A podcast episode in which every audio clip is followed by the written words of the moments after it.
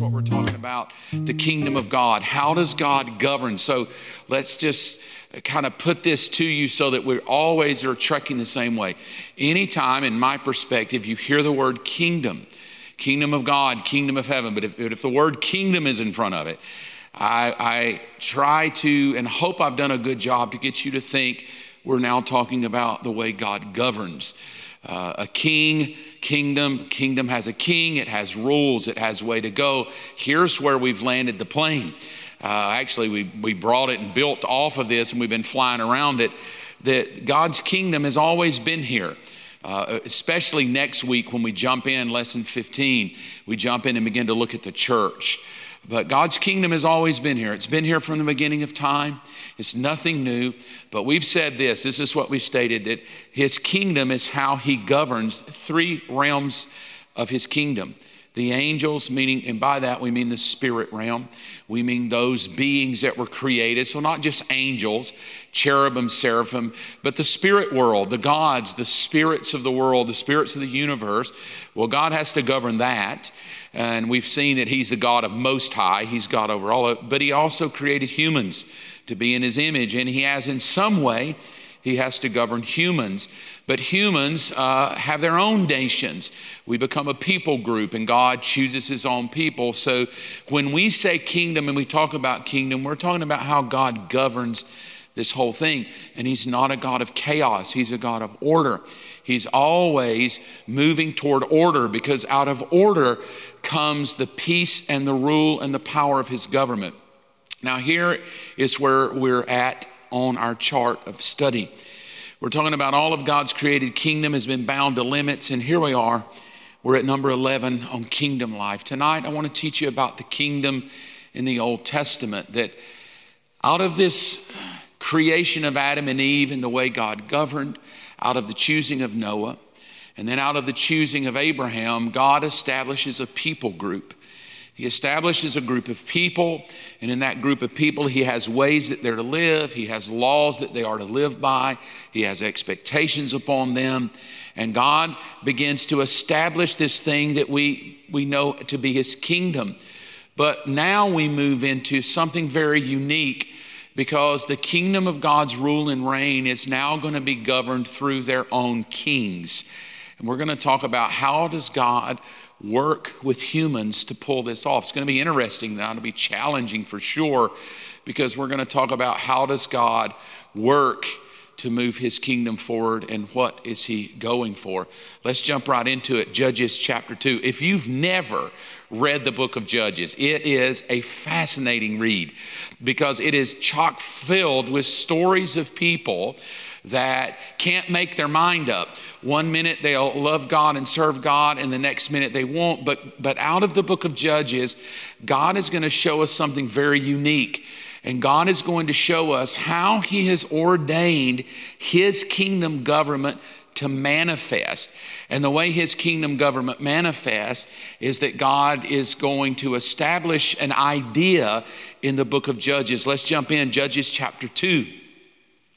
After Joshua sent the people away, each of the tribes left to take possession of the land allotted to them. Verse 7 of Judges 2. And the Israelites served the Lord through the lifetime of Joshua. And then in blue, I've highlighted it for you. And the leaders who outlived him, those who had seen all the great things the Lord has done. Here's the thought for our lesson tonight. We're going to dig this out fairly deep. God's kingdom government has always been to ordain leaders who will aid in the governing of his people. And that's what I meant by when I said it's going to sting a bit, because anytime you talk about God's kingdom rule and reign, you've got to include people. I would, lo- I would love it if we could just say, hey, I just want to serve God and forget people. You cannot forget people when you're talking about God's kingdom rule because God is going to ordain human beings to lead alongside him. God is going to ordain, I'll say it again, human beings to lead within his governing system. And I know for us that may be a little shocking because humans are broken, flawed, greedy people, but it does not stop the thought and the thinking behind God's intent is that God has always chosen humans. Why? It's, it's, uh, it's interesting. I mean, I'm not going to deep dive that why, but on, on the superficial level, why? Because He's moving toward the church. And God needs humans because humans are going to make up the church. Flawed, broken people that become redeemed by the work of Christ will ultimately, which is where we'll go in the weeks and months ahead, will ultimately become how God rules and reigns. But here, what we're finding out is God doesn't just pick Noah to do his work and doesn't just pick Moses and doesn't just pick Joshua. What God is going to teach us, especially through reading the book of Judges, is that God always chooses leaders to help organize the chaos that is in human beings that are fallen to help accomplish the kingdom of God. And here's what I mean by it's interesting to read Judges it, it is a roller coaster ride of repentant, rebellious people. But every time they're repentant, God will raise up a leader that will cause them to succeed, cause them to prosper and be blessed. And every time they rebel, it's because they're without a leader. So mark this down in your thinking for sure is that God has established your life that if you don't want to be in chaos and disorder, He's established it where every one of us in the room need to be being led. In other words, we never reach the top of the rung to where we say, I don't need anything. I just want to sit in my prayer closet and answer to nobody because I don't trust people. I don't trust pastors. I don't trust elders. I don't even trust Christians. Well, that thinking is evil. It's demonic at its core because God has always chosen flawed humans to lead along beside him. Look at Judges chapter 2. It continues to say this in verse 10. After that generation died, all right, where it gets interesting. After that generation died, another generation grew up who did not acknowledge the Lord. So, what we begin to find out is that as time goes on, uh, you know, you would think that every generation would be passing along the things of God, but one of the, you know, biggest culprits of losing a passion for who God is is time. We become so familiar with Him and so familiar with His expectations that we just lose sight of what it's all about. But it says that an entire generation came who didn't even acknowledge the Lord, they didn't remember His mighty things. And the Israelites, here's where it gets interesting, verse 11, they did evil in the Lord's sight and they served the images of Baal. Goes on, verse 14. Judges chapter 2. This made the Lord burn with anger against Israel. So that's kind of where we go that God has expectations on us. He's not just down there, hey, fellas, ladies, why don't you just run your life, do whatever you want because I love you and you can't ever do anything about my love. Yes, God loves us, but He had expectations on His people.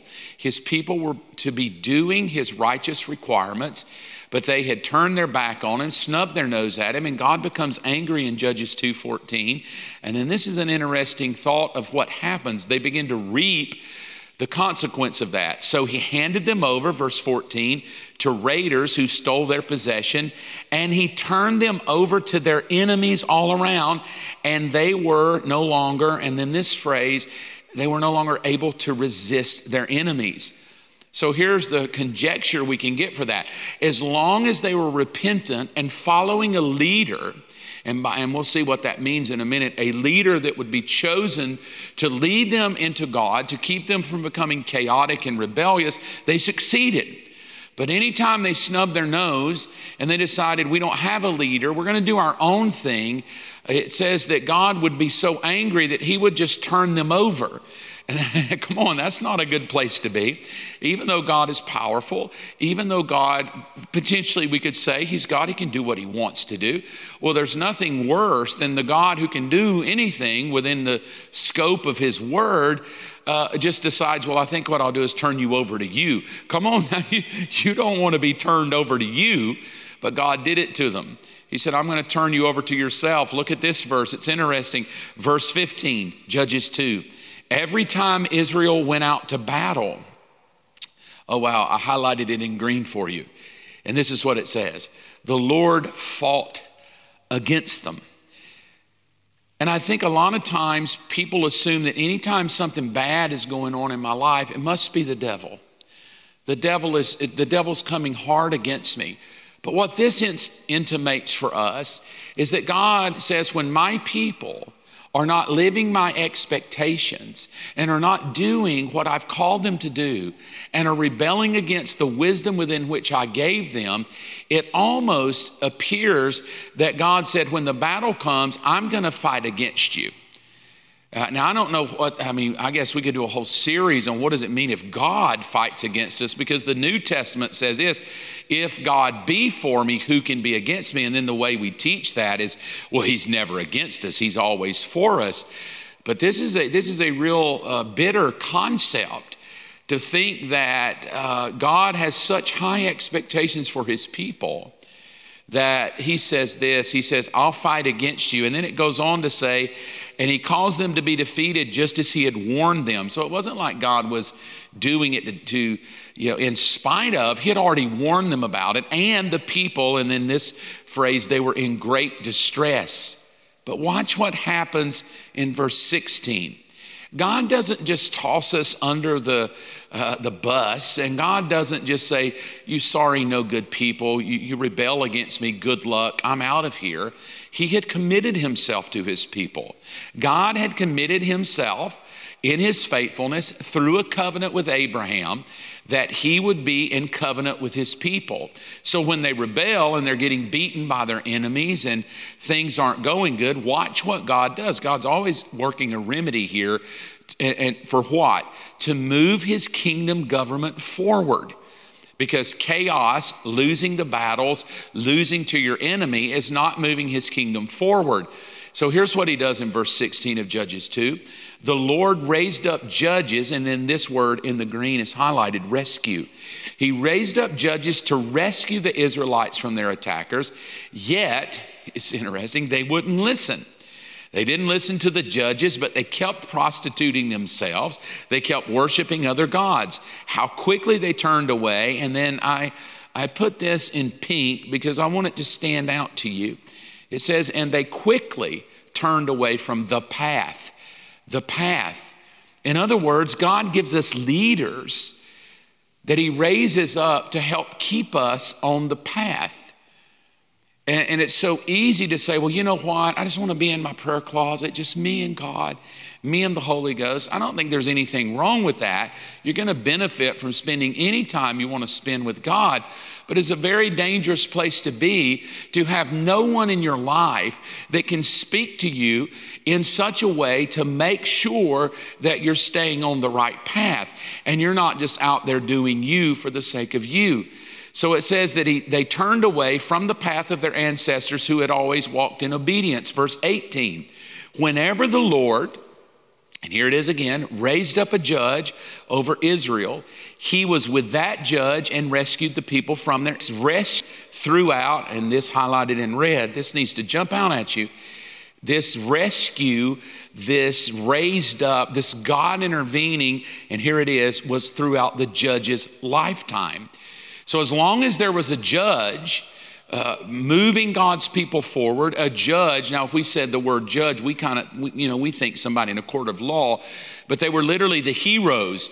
They were the men that went out in front and said, No, we're going to fight this thing. We're, we're not going to lay down. Come on, you know, we need that today now. We need people that said, No, I'm not laying down on my job. I'm not going to become some weak, anemic Christian. I'm going to fight for the kingdom of God. Well, that's what the judges were. So don't really think uh, judge like wearing a robe and a tassel inside a court of law. They were judges in the sense that they were heroes. God would raise them up to go to battle to say, hey, we're not supposed to be living this way. We're not supposed to be losing. We're not supposed to be getting defeated. We're supposed to be God's people. We're supposed to be making other nations jealous of the God we had. And so he raised up these judges in, in such a way to move the kingdom to make other nations jealous. Man, you don't think we need that today. We need people that'll stand up. I've used this phrase since last year that will stand up and say, God, if you can use anything, use me. I want to swing for the fences. I do not want to just live my life casual and passive, but I want to swing for the fence. Well, this is what God is doing for them. Verse 19.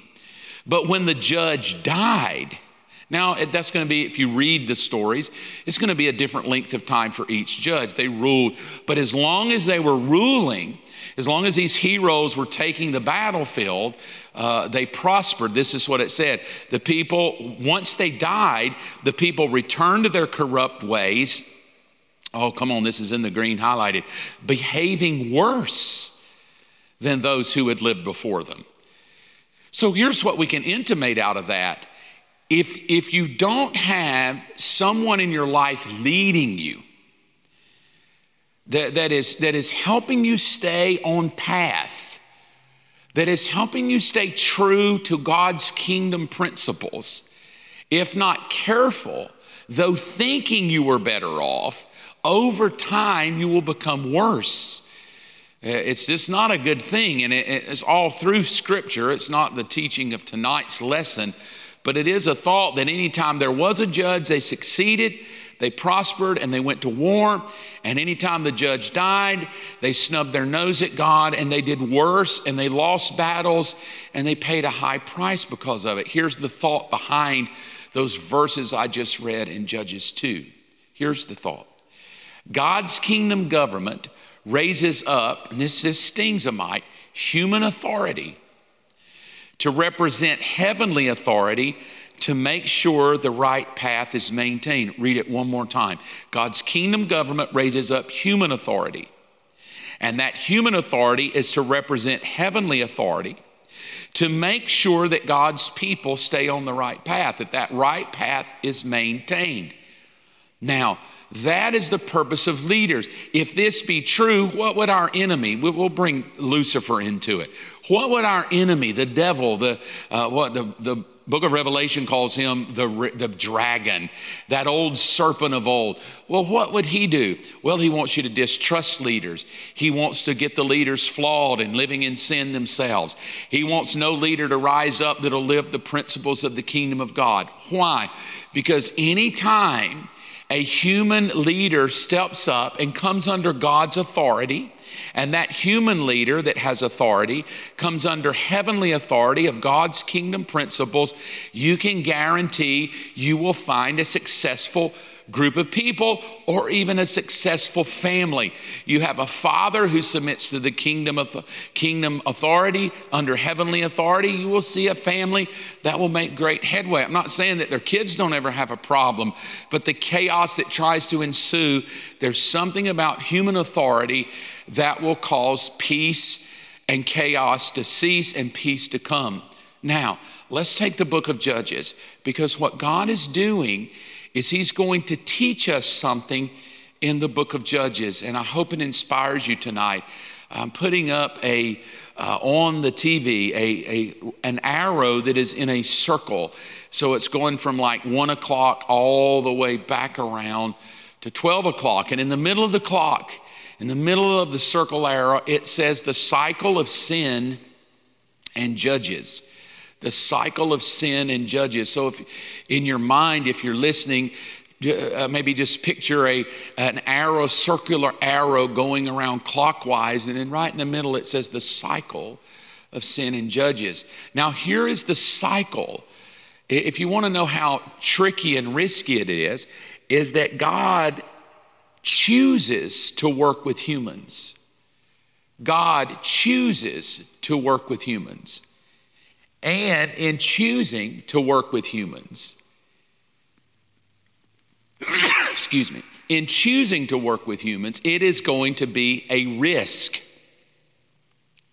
In choosing to work with humans, it's going to be a risk, but he does it anyway. You would think God would just be like, I don't trust you humans, you're, you're, you're such reprobates. No, all through the Bible is, is, as flawed as we can be. He always raises up humans to share his authority with. Let's look at the cycle. So start at one o'clock. Look at what happens Israel serves God. And when they serve God, they come in on the right side of the arrow and they start coming around clockwise. Things are good. We're serving God. Things are going well. And then all of a sudden, at about three o'clock, another pops up. Well, they begin to rebel. They lose their leader, their leader dies, and as soon as their leader dies, their judge dies, their hero dies, they just begin to live any way they want, and so they rebel. And then after they rebel, what happens? Well, we read it. They become attacked by their enemies. Their enemies begin to hit them on every side. They begin to lose. They begin to be defeated. And in that defeat, they become very discouraged and they get discouraged about life and we're losing and nothing's going well. Well, what do we all know about that when things aren't going well? Well, it does one or two things. It pushes you further away from God or if you know God, it pushes you to God. Anybody remember 9 11 when the World Trade Centers were hit and attacked? Well, what did it do the next month or so? Churches flooded with people because there was something about tragedy and pain and suffering that causes people to run maybe the right direction and so they would become attacked by their enemies. And what would that do? That would bring them here and they would go through a cycle of repenting. We're sorry. And they would call out to God, forgive us. And as soon as they called out, what would God do? He would rescue them. And in that rescue, He would raise up a hero. He would raise up a judge. And then that judge would rule and Israel would live a life of peace for a while. Now, that is the cycle. The cycle repeats itself through the book of Judges over and over. We serve God, the judge dies, we rebel, we go through tragedy and chaos, we repent, we get another judge and a hero, we win a lot of battles, life gets prosperous. I think maybe you've seen the meme that's out there that floats around hard times create strong men, strong men create good times, good times create weak men, weak men create you know, hard times. That cycle. Well, this is the book of Judges. But what I want you to understand in this cycle of rebellion, righteousness, repentance, and blessing is that God never removes his kingdom principle of using human leaders. He didn't send them angels, he sent them humans. I'm not saying angels wouldn't fight with them, but God's intent from Adam and Eve is despite how flawed we are, he always, always chooses humans. Uh, through the COVID year and a half that churches were shut down and things were, you know, kind of crazy. Before that, we had gone into a building program and we shut down this building and we were meeting on a Saturday night. Come on, you remember that? We took another church building and we were meeting on Saturday night. Well, that afforded me on Sunday morning because I love God's kingdom. I, I traveled all around and went to other churches and just visited. I didn't have to teach, preach, anything. I could just visit and be part of it. And what I found out with every church good preaching, bad preaching, great music, not so great music, happy people, sad people. There were, there were just people everywhere of all kinds. And I came home and told Robin, I said, It is so interesting. Like one church has great preaching, terrible music. One church has terrible music, great preaching. Uh, you know, one church has such wonderful people, but the pastor was boring. One person says the pastor was incredible, but the people kind of looked at you like, "What are you doing here?" Uh, really weird. Like just going around just being part of God's body. But here's what I came away with not a negative about that. There was nothing negative I took away. I took away a great positive. And this is what I told Robin. I said, You know what I've learned through this this year that I've been going to other churches every Sunday and seeing how people worship is that God uses humans. He uses our weaknesses and our strengths, and He uses, we may be good at singing or good at this, but God chooses humans. And you can either get upset at that and go, you know what, and be nitpicky and critical. But if you're a nitpicky, critical person following a leader, you'll never be happy. There's not a perfect church, there's not a perfect group of people, there's not a perfect leader, but that doesn't mean God did not choose them. And that's what the book of Judges is going to teach us. Let's look at them. Here they are. I'm going to give them to you. There's 12 of them, and I'm going to give them all to you uh, just in order of their lives. And I, I threw them all up at the same time because there's no way I could tell you all the stories of everyone that are up there. There's some very familiar ones. Uh, Gideon, I know you've heard of. Deborah, she's preached on a lot. There's some you may have never heard of. There's number 10, Elon. Uh, maybe Musk, we don't know. He could, he could be coming back. And then uh, number 12, Samson. So there's some familiar ones and not. Let's just run through them. Here they are. First, Othniel. Number two, Ehud. Number three, Shamgar. I think he gets like one sentence in the Bible. You never hear about him again but a powerful man. Meaning this, uh, you, don't, you don't have to have a lot of accolades and, and write a lot of books. You just need to make sure you do what God's called you to do. Number four is Deborah. Number five, very popular among Christians, is Gideon. Number six is Tola. Number seven is Yair. Number eight, Jephthah. Number nine, Ibzan. Number 10, Elon. Number 11, Abdon. And number 12, probably the most famous, Samson. Now, if you read the stories of all these 12 people, they're introduced on the heels of chaos, and God uses them to bring peace. So, what we can assume if we read the story of these 12 heroes, the story of these 12 judges, we will come out with the same premise. God raised all of them up in the middle of chaos to bring peace. So, here's how you know if you're jaded or not.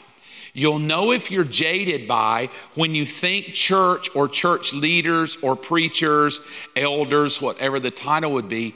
You know you're jaded if you immediately go to these people create chaos. These people cause the chaos to be worse. They're greedy, they're this, they're that, whatever we would say, right? Whatever it would be. But what God teaches us in the judges and what the judges are doing is that no, every time God raised up a leader, it was that God would make sure that he was leading his people toward peace. Here's the thought behind that. Let's look at it. God uses humans to accomplish and carry out his kingdom government by appointing them to operate in different leadership roles. I'll read it one more time. God uses humans, so let's settle that. He does. He uses, uh, I always joke at myself. I try to be as transparent as I can here uh, on Sunday, especially, is that I'm just a human guy. I've got my good and my bad. I got my strengths and my weaknesses. And for some strange reason, God is good with me leading as long as I'll stay tuned into Him, as long as I'll let His wisdom trump my wisdom, and as long as I'll let His nature trump uh, my own nature. Then, then God's okay to use me. Now let's read it again. God uses humans to accomplish and carry out His kingdom government. It's part of it. By appointing them to operate in different leadership roles. Now, this phrase right here, to operate in different leadership roles, will formulate the rest of the Old Testament. We have come primarily up until this point that God has always chosen one person, maybe two, to do his work. He chose Adam and Eve, and then he chose Noah, and then he chose Abraham, and then he chose Moses, and then he chose Joshua, and then he chose Caleb. But out of Joshua and Caleb, he begins to uh, choose these individual people to do what he has called his kingdom to do. And it seems like a great system that God has established a kingdom system where I will choose a leader. Now, this is where it gets interesting. I will choose a leader. If you go back and read Judges, what we read in chapter 2 specifically is that God would be the one who would choose the leader to lead his people. Something shifts, though, in God's people because the period of judges rules and reigns. That's the way God established it. But in the book of Samuel, so now we leave Judges and we come into the book of First Samuel. And in the book of First Samuel, still God's kingdom, still his people, still his rule, a great shift happens. Uh, I would say intentionally and at the same time tragically, that will formulate the rest of the Old Testament. It will formulate things you hear like Israel, Judah, Jerusalem, Samaria. It will, it will begin to formulate the rest of the Old Testament. And as you read these uh, prophets that will come later, typically after the book of Psalms and Proverbs, come all the prophets.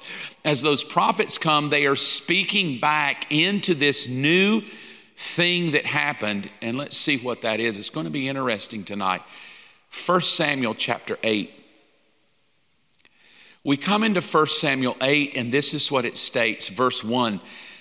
As Samuel grew old, he appointed his sons as judges over Israel. So we see that even by the time we get to Samson, I mean Samuel, that the system of the way God does it is still the same. You get a judge, and if you listen to the judge and the judge is good, things go well and you win. However, something kind of begins to creep in that I think is natural with humans. It's a human problem. It says in verse 2 that Joel and Abijah, his oldest sons, held court in Beersheba. And then this phrase, but they were not like their father, for they were, here it is, highlighted in blue, greedy for money. So now we begin to see that even though God can raise up a judge, and that judge and or hero should cause God's people to prosper, what we find out now is not only can the people rebel, but so can the leader. And again, it's what I said a moment ago it becomes very risky. It becomes risky to God because you would think God would just say, you know what, I'm not using you people anymore. So, what we find out now by Samuel is that not every judge that came on the scene was necessarily uh, great. Now, I don't know. I guess I could theologically debate it because it says here that Samuel appointed his sons. So we could assume that God didn't appoint them, Samuel did. But nevertheless, what we know is that humans who lead in God's kingdom can be flawed and corrupt. But corrupted, flawed leaders, here's what's interesting, still does not change God's system. Verse 4, 1 Samuel 8. Finally, all the elders of Israel met at Ramah to discuss the matter with Samuel. Verse 5. Look, they told him, you are now old and your sons aren't like you. And then I've highlighted in yellow because this is the shift. This is the shift that happens in the Bible that is strategic as well as tragic. I'll use both of those words. I don't use them lightly, but intentionally. Here's what it says Give us a king. So, so they're not wanting a judge now. They're, they're asking for something distinctly different. In the yellow again, give us a king. Here's why we want that king to judge us like all of the other nations. And Samuel was displeased with their request and went to the Lord to ask for guidance. In other words, uh, Samuel's taken back by this. The people are not rebelling, the people are asking for a king to judge them. And the reason they want a king and not a judge is they want to be like every other nation. So let's go back to Abraham. Do you remember Abraham? God wanted to distinctly pull him out to be different.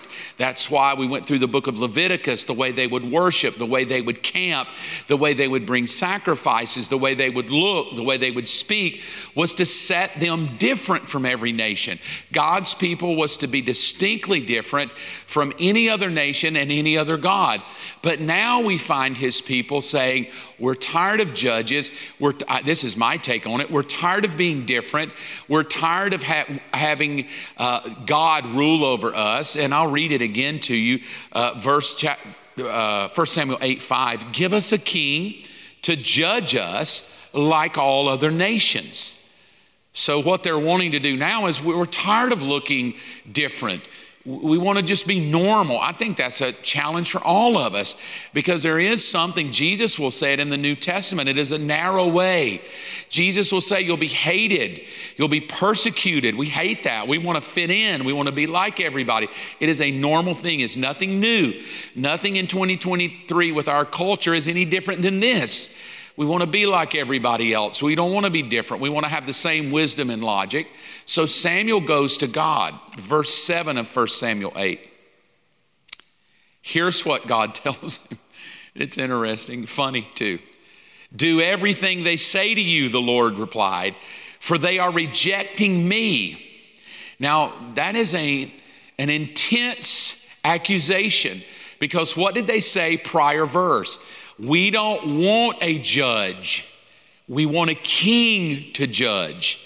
And God took that personally. You're rejecting me. So, what we find out is that the judge and God were so uh, intertwined with his kingdom principles and his kingdom government that to reject a judge was rejecting God himself. Uh, this carries out even in the New Testament. If you remember this story, it's very familiar. Saul on the road to Damascus, when Jesus appears to him, he says, Why are you persecuting me? Well, he wasn't persecuting Jesus physically, he was persecuting humans that were followers of Jesus. And a follower of Jesus was considered to be as if Jesus himself. And so, the same principles, even in the New Testament, thousands of years later, that God and his people or his leaders, you persecute one, it's as if you're persecuting him. So, God says, uh, again in verse 7 of 1 Samuel 8, they're rejecting me. They, watch, this is really powerful. They don't want me to be their king any longer. So, this one phrase tells me how God has been thinking since Adam.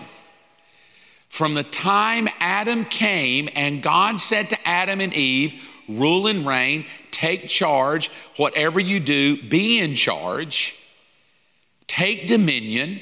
What we know now is that God was king over his kingdom. We would call him creator. And we say it today Jesus is King of Kings, but we really don't, you know, stop to think what are we saying? King of Kings is he's king over his own kingdom, but he's king of every other kingdom. And God says of himself, uh, they just don't want a, a king, they, they want to reject me. And so, what God tells us is that he was their king. They don't want me to be their king any longer. Ever since verse 8, I brought them up from Egypt, they've continually abandoned me and followed their gods. And now they're giving you the same treatment. Do as they ask, but solemnly warn them about the way that a king will reign over them. So God is not very happy here. God says, I've given you judges, I've rescued you, I've provided for you, I've kept you. And now you want to be just like everybody else, okay? If that's what you want, you're rejecting me. You're rejecting me. And we could easily say, God, we're not rejecting you. We're rejecting Samuel's kids. We're rejecting his kids. We're not rejecting God. But just know that when, that when God ordains and establishes authority, uh, it, it is an interesting thing because, yes, those humans are flawed. Yes, they can be greedy. Yes, they can do things that are wrong. But God still chooses to share uh, his kingdom rule with flawed humans. Let's jump into a scripture reading, 1 Samuel chapter 8. I just want to read it to you. First Samuel, we're going to read about 12 verses. So if you want to open your Bible, I want to read 1 Samuel 8, 10 through 22. Now, what we're going to read is this whole transaction between God's people that should be different, that rebel consistently, so he gives them a leader called a judge. But we're sick of the judge. We want our own king to be like everybody else. And now we pick up the story. Verse 10 of 1 Samuel 8. So Samuel passed on the Lord's warning to the people who were asking him for a king. This is how a king will reign over you, Samuel said. The king will draft your sons and assign them to his chariots and his charioteers, making them run before his chariots. Some will be generals and captains in his army, and some will be forced to plow in his fields and harvest his crops, and some will make his weapons and chariot equipment. The king will take your daughters from you and force them to cook and bake and make perfumes for him. He will take away the best of your fields and vineyards and olive groves and give them to his own officials. He will take a tenth of your grain and your grape harvest and distribute it among his officials and attendants. He will take your male and female slaves and demand the finest of your cattle and donkeys for his own use. He will demand a tenth of your flocks, and you will be his slaves. When that day comes, you will beg for relief from this king you are demanding. But then the Lord will not help you. But the people refused to listen to Samuel's warning. Even so, we still want a king, they said. We want to be like the nations around us. Our king will judge us and lead us into battle. So Samuel repeated to the Lord uh, repeated to the Lord what the people had said, and the Lord replied, Do as they say, and give them a king. And Samuel agreed and sent the people home. Listen to this. It, it, it, it just makes your head hurt. It makes you go, Why would God want to choose to work with us? God gives a lit, litany of warnings of what will happen when you get a king. They're going to take your daughters, take your house, take your donkeys, take your chariots. They're going to work you night and day. They're going to take your money and spend it on themselves. Oh, we don't care. Look at what they said. But the people refused to listen to the warning. There's something about humans that we just don't like the wisdom of God. We don't mind to judge, but that's His wisdom. We want our own wisdom. We want to rule ourselves. And it says this even so, even though all these bad things will happen, it's almost like a spoiled, rotten baby. even so, we still want a king, right? I mean, we still want a king. We want to be like the other nations around us. And then this phrase, highlighted in blue for you our king will judge us. Our king will judge us. Powerful, powerful thought. This to me is the shift of everything that will begin to happen to the nation that we will know as Israel, to the divided kingdom, to the wars, to the kings that will abuse God's people, to the kings that will be good kings and bad kings. And we step into the rest of the Old Testament. 1 Samuel chapter 8, verse 21. So Samuel repeated to the Lord what the people said, and the Lord replied, Do as they say, and give them a king. And what we find out right here is that God begins to set up a new system of how his people will be ruled by a king. A king that can abuse them and do them wrong, and he even tells them so. I wrote this down. Here's the different governing rules of how God is going to judge his people in the Old Testament. Again, my thinking for tonight's lesson is he always chooses humans. So in the Old Testament, here's what he chooses he chooses judges, prophets, priests, and kings. And this uh, slate of how God is going to lead his people, you'll find all through the Bible. He uses judges, and then along come the prophets and priests, and then finally the kings, prophets, and priests rule his people. And so, what that's going to do is as long as they will stay submitted to God's word, which we know to be the law, which we would call the Ten Commandments, as long as the judges, prophets, priests, and kings are submitted to the way that God told them to do it, things will go well. If the king will just listen to what God established in the law, it will go well for that king. But if that king turns his back, it doesn't go well. Well, you would think that that would just be such a wonderful system. Why? Because God's wanting to rescue them and bless them, and He's wanting them to be different, and He's wanting, wanting them to carry forth His name. But no, not them.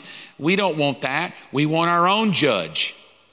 That's what they say. Look, I don't, I don't care about what God wants uh, we want our own judge here. We want to call our own shots. And so by doing that, they systematically say, whether they really said it or not, but it intimated what they meant, we don't care about God being our judge anymore. And we don't care about what his law says or what his will is. We want our own thing, our own way. We'll, we'll get our own king. And so God obliges.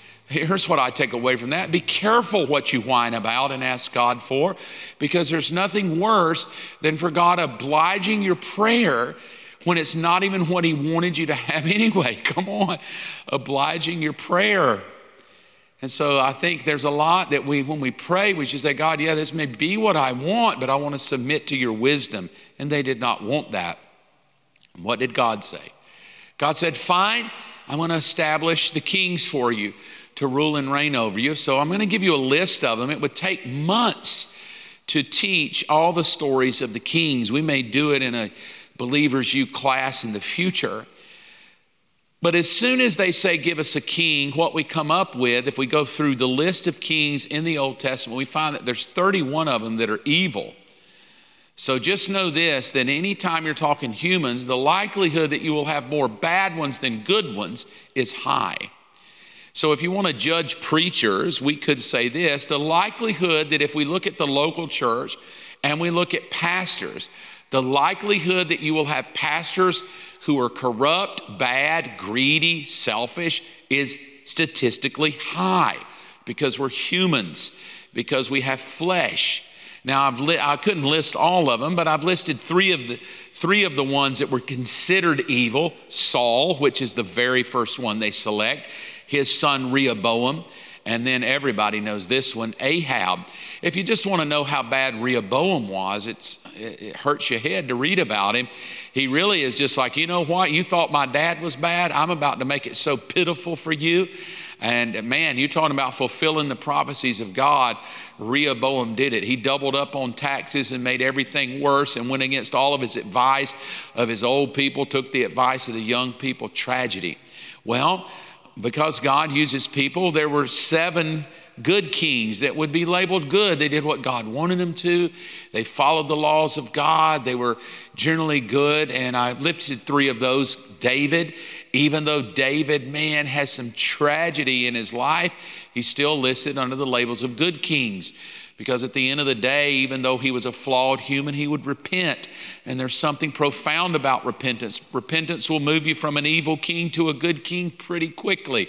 It'll move you from a good husband, a bad husband, to a good husband a bad marriage to a good marriage just off repenting. What does that mean? Coming to God. I want to do your wisdom versus my own. I've given you three of them David, Josiah, and Uzziah. I've highlighted Josiah like Rehoboam. Josiah was eight years old when he began to rule. And man, he established a, a, hunger for the law and established some great things for the kingdom. And here's the interesting thing he was eight years old when he started to reign. I don't know how an eight year old could rule a kingdom. I'm sure they had ways to do it. But it tells me this it tells me that no matter what age we are, if we do the wisdom of God, we can be part of ruling in his kingdom.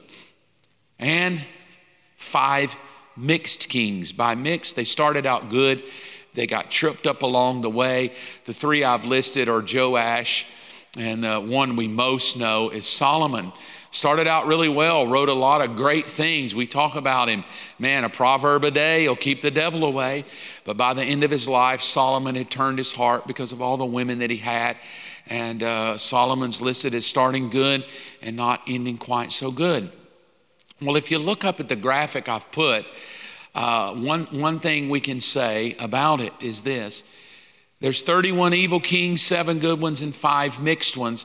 But the moral is that God runs a great risk to allow humans to participate in his government. God runs a great risk for humans participating in his government. And the strange thing, he still chooses to use us. Look at the odds 31 bad ones, and if you add them all, if you add them all up, you're, you're at what, 40, 43. 43 kings total. 31 of them are considered evil. Five of them mixed. You only get seven. Seven of them. What that's going to be about 20%. Less than 20%. I mean, that's not very good. God's not doing very good. A 20% success rate here but it doesn't change what God wants. God still wants to use humans to share the rule in his kingdom with him, but he does pose a great risk. Here's the great risk we, we want our own judge, and God says, Okay, you want a king? I'm going to give you a king. I am the king. And that's what God is trying to establish. I'm king here. So here's the thought though humans are a certain risk for evil. Come on, I mean, you just go back and look at any history of God's people and God's leaders, even recent history, pastors and leaders, you can find a litany of bad ones uh, pastors that have run off with the money and run off with a woman. And uh, I have friends that their pastor became gay, just decided I don't want to be married, and they shut down their church. I've seen pastors run off with the money. I mean, a litany of stories of us humans that can blow it. But even though they're at a certain risk of evil in God's kingdom government, here it is, He still chooses to ordain humans to have authority to rule with Him. Who would do that? Who would have the authority to rule with Him? Let's look at it. Look at Ephesians. Just in case you thought God could change his mind over time, right? It would get so bad and so evil, God would have to change his mind. No. Listen to Ephesians chapter 4, verse 11. Now, these are the gift that Christ gave to the church apostles, prophets, evangelists, and pastors and teachers. Their responsibility is to equip God's people to do his work and build up the church, the body of Christ. So even in the New Testament, thousands of years later, 31 terrible kings, good prophets, bad prophets, good kings, bad kings, mixed kings, we get to the life of the New Testament, Jesus resurrected. Jesus still chooses humans to lead. Jesus still picks humans to, to share his power with, to equip his body. Here are the governing roles in the Old Testament judges, prophets, priests, and kings. But here's the New Testament it doesn't change. Apostles, prophets, evangelists, pastors, teachers. God raises them up. And what he's saying is hey, in the Old Testament, you submitted to my word in stone, but in the New Testament, you're going to submit to my word in the flesh. Jesus himself will be the head of it all, he'll be the head of the church. And as God was saying to his people in the Old Testament, I desire to be your king. I'm going to govern you and rule you. I'm going to be the head over my nation. By the time we come to the New Testament, it never changed. Now we have God saying, I'm going to be king. His name is Jesus. I'm going to be the head over my church. I'm going to rule and reign. But I call myself the head of the body because you are going to participate in my governing rule. Here's the thought I've said it multiple times, but I want to say it again and again and again and I hope it challenges you. Here it is flawed humans who lead in God's government are not going away. I'll read it again. flawed humans who lead in God's government are not going away. So, as bad as it gets, as bad as we think it is, we see another article in newspaper, another Christian website post a failure of a leader. But no matter how many times we post a leader failed, it does not change. God's intent is that he's going to use those humans to share his authority with. Listen to Ephesians. We keep reading Ephesians 4:13. And this what? Apostle, prophet, evangelist, pastor, teacher, equipping the church. This will continue until we all come into such unity of the faith and knowledge of God's Son that we will be mature in the Lord, measuring up to the full and complete standard of Christ. It's going to continue, it's never going to stop. I would love to say, even in the millennial kingdom, which we'll get to in this teaching way away a couple of months later, when we talk about the millennial kingdom, even there, Jesus says, You humans that believe in me will rule and reign with me. He still shares his authority with us humans. Here's the thought, though what are these flawed humans here to do? They're here to keep us on track. I know that, doesn't even sound romantic, but God gives leaders to us to keep us on track. And you say, but yeah, those, some leaders deceive us, and some leaders lead us astray, and some leaders lie to us. And the answer is yes, yes, and yes, and yes, and yes. But it still doesn't stop that God's plan is that leaders are given to us to keep us on track. So, what would that mean to us? What would that mean is that it becomes a challenge of do we trust God's governing system over our life? Because here's what we would say if God continues, which he, it says He will, continues to use flaws, flawed humans, won't it just be continued evil and failure? If God continues to use flawed humans, and according to what we read, He will, won't it be continued evil and failure? Like every generation, there's going to be preachers that are greedy and do wrong and fail and fall and hurt people. Yes, yes, and yes, and yes. It's true. Now, because of that, we have two options. We can either be like the group under Samuel and go, you know what? I don't care. I, I want to govern my own self or will I continue to submit to the way God wants to do it? So here's what it does. When you find out that God uses flawed leaders, it seems better just to trust judging myself. I don't need you to tell me what to do. You're just as broken, you're just as failed as me. And that's how I stand in this pulpit every week. I try to stand here very transparent, telling you my, my good, bad, and ugly. But at the end of the day, I know that I myself do my best, even in the things I teach, is that I try to say, God, I can't do this by myself. I don't want to judge myself. I want to be under your wisdom. And I want to make sure that I'm running the right way. I want to make sure that that God, you're uh, over my life, doing the things that I need to do, doing what you've called me to do. And so, what God is attempting to do is let us know that He wants to continue using me. Well, why? How could he say that? I'll tell you why. Look at the book of Revelation.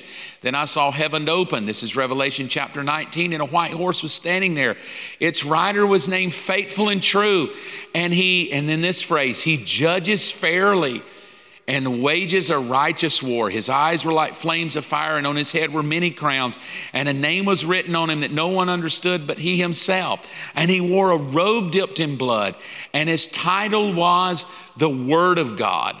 And the armies of heaven, there's that governing system, the word, the armies of heaven in its finest pure white linen followed him on white horses. Oh, this is where it gets good. Verse 15 of Revelation 19. From his mouth came a sharp sword to strike down the nations. He'll rule them with an iron rod. He will release the fierce wrath of God, the Almighty, like juice flowing from a wine press. Oh, buckle up, get ready. This is good. Nothing about God's government has changed. Verse 16, and on his robe, come on, and on his thigh was written this title. Here's the title King of all kings and Lord of all lords. Why would God choose flawed humans in the Old Testament? Because God is the king. He's not worried about you being king, He's the king. He just needs you to listen. It was only when we said, Well, bump that, I'm going to be king and have a king judge us. Not him as king, us as king, that things started going. In the New Testament, nothing changed. Flawed humans are picked by God. You would say, why would God pick flawed humans to lead us? Because we flawed humans will never be kings. We have a king over all kings. There's somebody else in charge. Here it is again. Here's the whole governing role the judges, prophets, priests, and kings, apostles, prophets, evangelists, pastors, and teachers.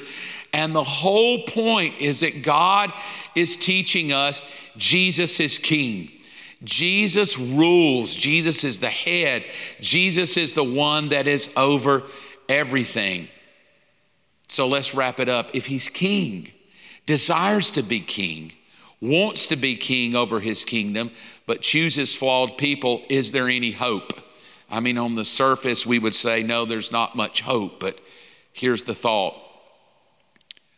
The risk, and by risk, I mean the king choosing to share his authority with flawed people. The risk is not in the perfection of humans, the risk is in whether or not a human will listen and obey. I'll say that again. The risk is not in the perfection of the human. The risk is whether that human who's leading will listen and obey. And if you want to know what the true challenge is as a leader, it's not to live perfected lives we can discipline ourselves for that. It's can we listen when our emotions are saying no? And can we obey when the voices are saying that's crazy? To listen and obey. So when we say that God works with flawed humans, we're not saying that God necessarily is looking for the perfected man or woman, but that He's looking for somebody that will listen He's looking for somebody that will listen and someone who will obey. And if we go back through the Old Testament, we find out that every time they listened and obeyed, life went well, and every time they didn't, life went bad. So, what we could intimate is that God raises leaders to help us listen and obey. Now, what is the answer to being successful as a leader in God's kingdom. Let's go to Jesus, book of Revelation.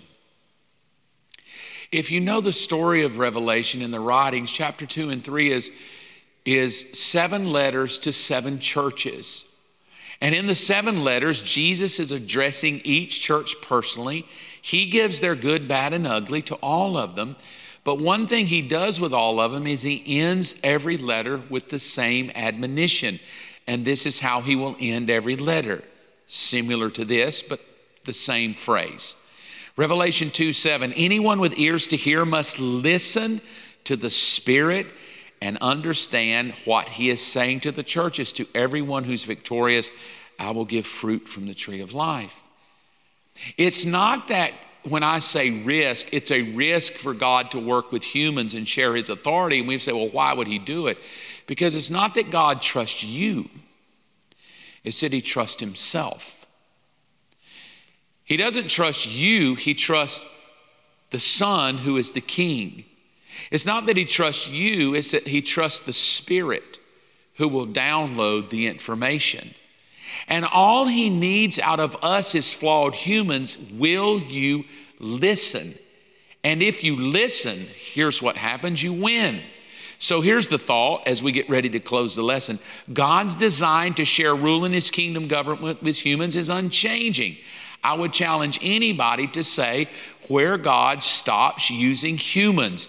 It's part of the design. The challenge is not whether God will use me or choose to use a human. The challenge is how will humans interact with God and how will humans interact with each other? Well, if we just go off superficial, it's going to get ugly. We're going to sling mud and dirt and it's not going to go well. But God says, No, you're thinking in your own wisdom here. Here's what God said 1 John 4 21. And He's given us this command those who love God must love their fellow believers. And now He tells me if you really want to know how it works, you're going to have to love each other. Well, we say, well, that's impossible. They irritate me. People bother me. People will stab me in the back. How can I love those people? I say, well, let's dive a little deeper. Galatians 5:22, the Holy Spirit produces this kind of fruit love. And now we come to the overarching principle of God's kingdom rule. The scope of his rule is that he chooses humans to bring about his rule on earth, and he works with flawed humans. They have different names and different abilities and different pluses and minuses, but he does it anyway.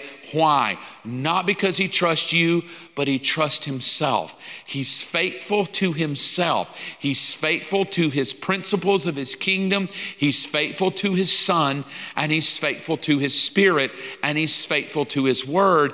And he said, If you'll just listen to my spirit, the spirit will help you overcome because he will produce in you things that only he can produce. And as he produces that in you, you will lead my people.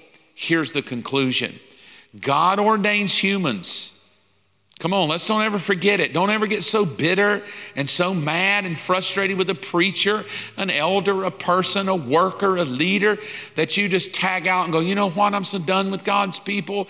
I'm done with church. I'm just going to sit home. I'm just going to watch me some good YouTube videos.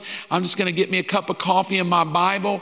Good, do it. You can be blessed because you're sowing to God, but you're going to miss the fullness of what God wants to do in your life because God has designed you to have leaders. God has designed you to have somebody in your life to keep you on track, to speak into you, flawed as they may be. The challenge will just become are the people you're following as a leader listening to God and listening to the Holy Spirit? Here's the conclusion God ordains humans to rule in his kingdom government and to aid in keeping his people on track.